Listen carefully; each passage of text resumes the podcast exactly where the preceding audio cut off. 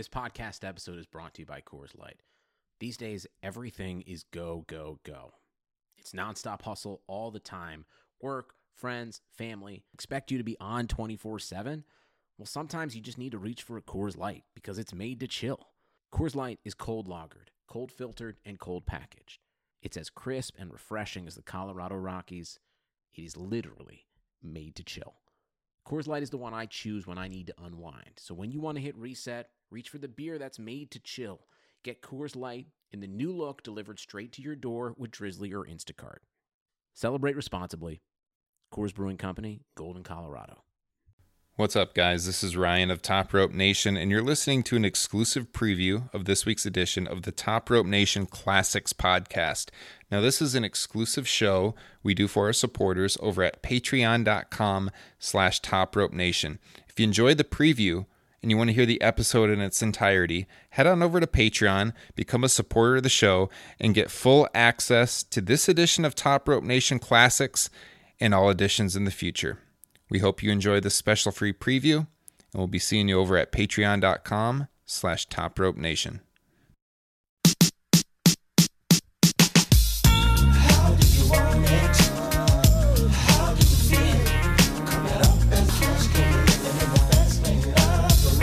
All right, there's a song that'll bring you back to the summer of 1996. The legendary Tupac Shakur topping the charts in July 96. We'll get to that here in just a second. This is another edition of Top Rope Nation Classics here exclusively on Patreon. I am Ryan Drosty, joined on the line by Justin Joint and Kyle Ross, and we are talking one of the most historic events in the history of pro wrestling, WCW Bash at the Beach 96, suggested to us to review here on Classics by our guy, Derek Schropel. Uh, we put up for a vote on Twitter.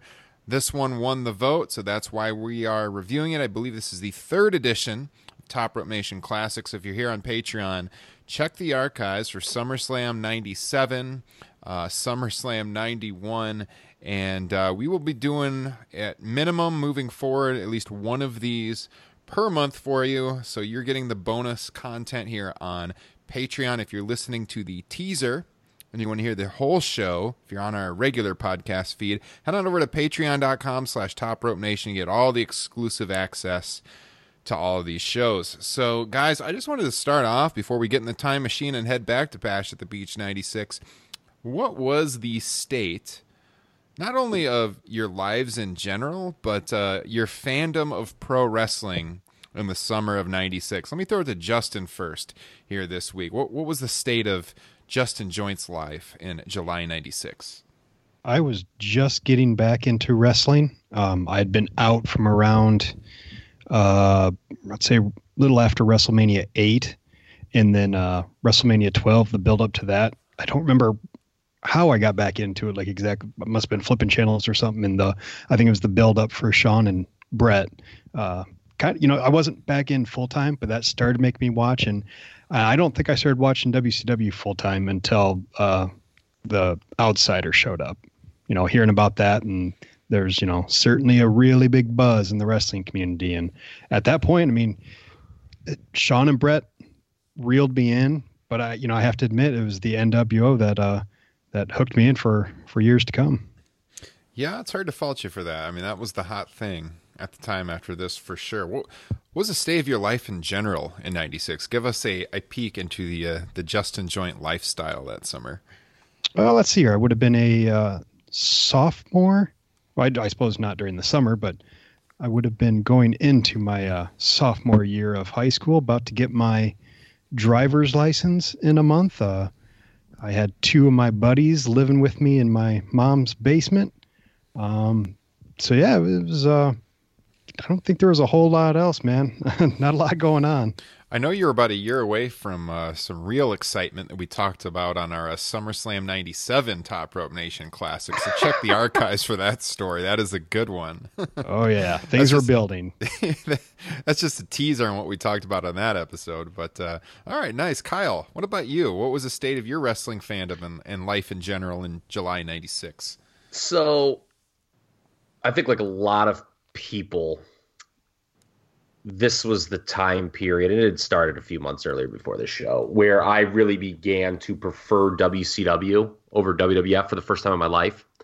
Um, and there's kind of two big factors that go into that. One is um, obviously, as Justin mentioned, the NWO angle, Hall and Nash showing up. Obviously, um, that was the most exciting thing at the time.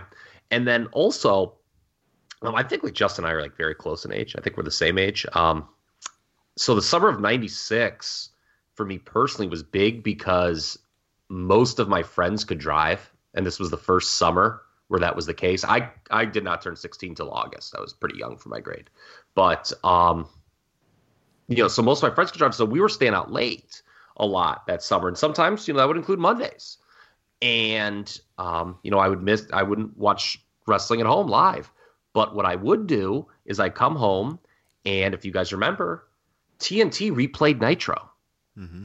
every week. So I would catch, I would watch the replay of Nitro a lot. The what like what was the live West Coast feed, and so I was watching WCW, um, and that continued throughout the summer. So I was watching WCW a lot more than WWF during this period, and really, this show kind of kicks off about a seven, eight month stretch where, you know, I know the ratings will say otherwise, but to me, that was the period where WCW was clearly better than WWF.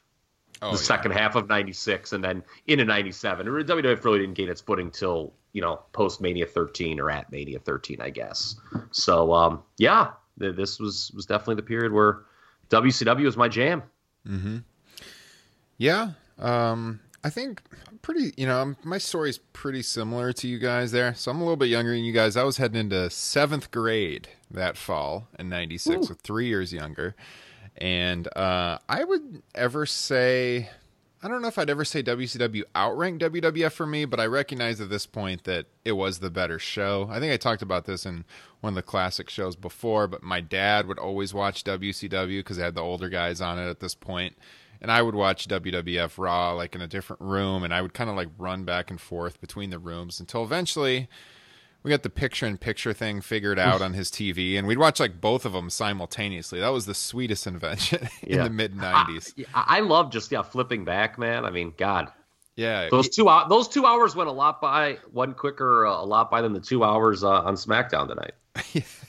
That's for sure. Yeah, we'd have the little picture down in one of the corners on the show, and then you get the audio from the bigger picture, and we just swap back and forth based on what was the you know the better thing on and uh, that continued into 97 a lot and later but uh, more often than not in this period wcw had the better show for sure i remember being really excited for this event who was going to be the third man and you know calling into the uh, not the paid hotlines but the free hotlines here in town to hear uh, the newspaper hotlines black jack brown. Yep Blackjack brown to hear. That's exactly who it was. What are the rumors on this show? But i feel like 96 was the year my wrestling fandom like really got over the top again. I it's kind of funny Justin said that about getting back into it cuz that was the exact same story for me. I think I started kind of watching more heavily again in like late 95, but it was the Iron Man match build that really brought me in and then like from that point forward I never missed a show and uh, a lot of times would watch the replay of Nitro later or tape it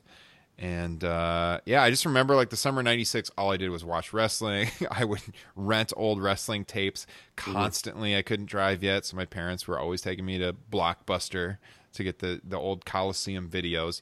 Could never find the WCW home videos anywhere. Did you guys ever have that problem? Because all I ever found was Coliseum videos at the video stores.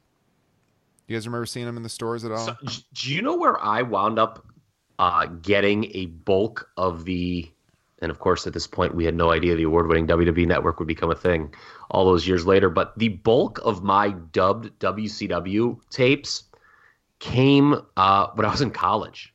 I'm talking like the official videos, though, like you would see with the cover art, like in the stores, like at a Sam Goody back then. Yeah, or... yeah. Oh, oh, like I mean, not for sale, but for rent. No, like I'm talking about like uh, for rent. There were two video stores at OU um, that I like that had like all the like 90s WCW. Okay. I dubbed them all when I was that's what I'm saying. Oh, I actually okay. like yeah. I had a VCR and like I like grabbed my roommate's VCR and I just like went like on a dubbing spree when I was in college of like 1992 and 1993 WCW tapes.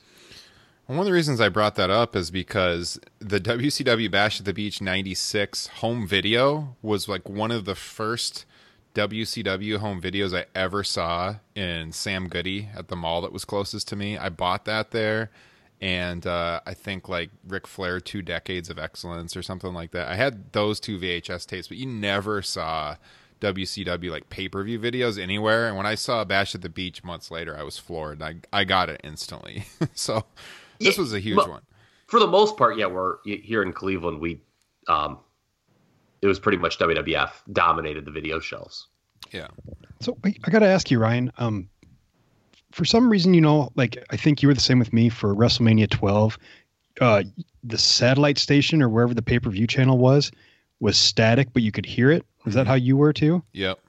I swear, in there was a, a couple, two or three months over that summer where WCW pay per views were coming in completely. Because I remember I watched this, but I definitely did not pay for it. Really? Yeah, I Yeah. didn't I didn't watch it. I I'm sure I would have tuned in at some point. Like uh did you watch the whole show or just part of it? I just remember the end because my buddy who does uh, not watch wrestling, uh, when Hogan came out, he's like, "Oh, Hogan's going to be a bad guy," and then, you know, me being the longtime fan was like, "No, that's fucking ridiculous." Yeah. Yeah. but uh, he called it. That's crazy because if I would have known Yeah, if I if I would have known there was another guy in town listening like through the fuzz to pay per view. If, if you guys don't know, me and Justin grew up like in the same metro area. I would have been floored at the time. We were both doing that like simultaneously. I remember in '98, I believe it was like several WCW pay per views came in for free, and I remember an ECW pay per view coming in for free. But it seems like the WWF ones were always scrambled. Yeah. Um, no, that that is interesting. So, all right. Well, before we get to the card here, a couple facts about 96 in general that I looked up to kind of set the stage here. Uh, of course, President William Jefferson Clinton in the White House. Uh, in 96, Braveheart won Best Picture at the Oscars. The other big movie hits that year Independence Day, Twister, Mission Impossible, Jerry Maguire, The Nutty Professor, and The Birdcage. That is a great movie, The Birdcage.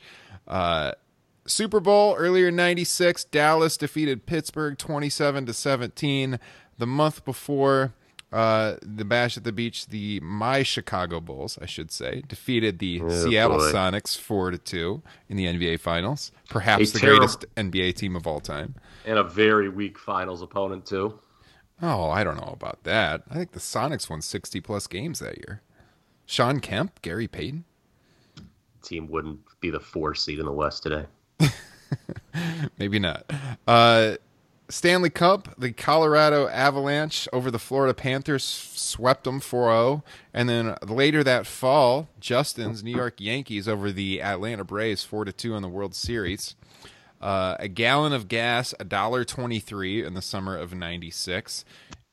Median household income in the United States, 35492 And the average price of a brand new home across the country $166,000 in 1996.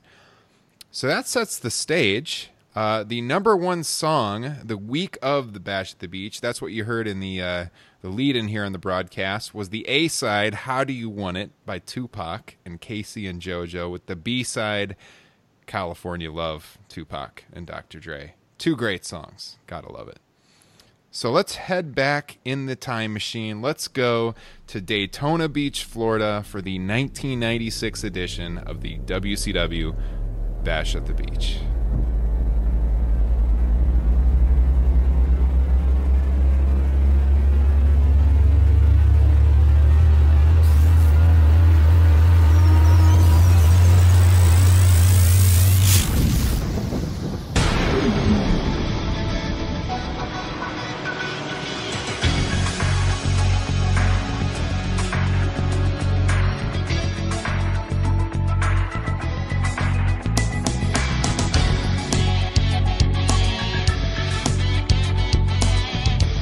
Okay, so July seventh, 1996, a Sunday, Daytona Beach, Florida. Uh, they drew 8,300 fans to the Daytona Beach Ocean Center. sold out. Uh, they turned 2,000 fans away from the gate.